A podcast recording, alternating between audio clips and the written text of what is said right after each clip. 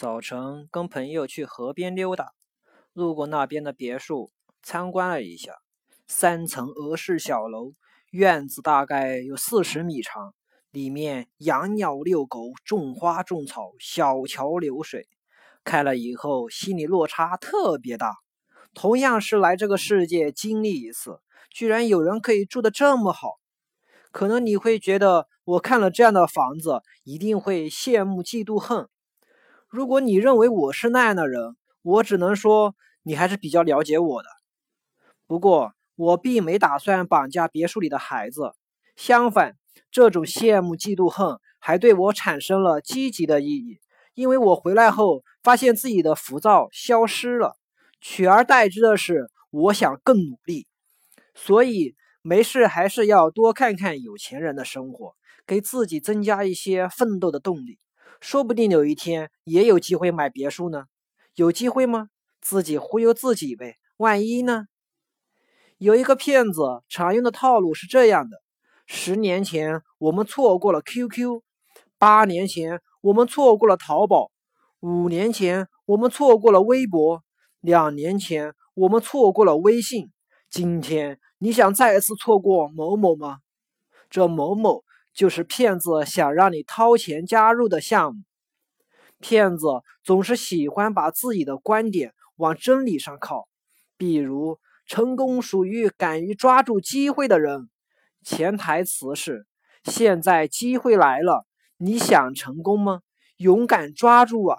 事实上，如果真有能赚钱的好事，很多人可能连亲兄弟都不敢告诉。可是他为啥要把这个好事告诉你？这样的机会往往是噩梦开始，所以千万别相信什么“机不可失，时不再来”的鬼话。当你没有准备好的时候，对你讲不存在任何机会；而当你准备好的时候，随时都有机会。有些人看多了别人成功，总是蠢蠢欲动。也想努力做成点事，但是又发现自己好像什么都不擅长，甚至什么爱好都没有，做什么事都没兴趣，做几天就觉得自己不行，放弃了。过去我也常常有这样的苦恼，但是这几年我渐渐发现，很多事并不是有兴趣才能做好，而是做好了才有兴趣。有人说，机会总是在我还没准备好的时候就来了。为什么机会来的时候，你总是感觉措手不及呢？其实并不是你没有时间准备，而是有时间的时候你根本没有准备。机会说白了，不过是一次选择。成功人会把以往所有选择中的一次认定为机会，失败人。会把以往选择中的一次叫做错失机会。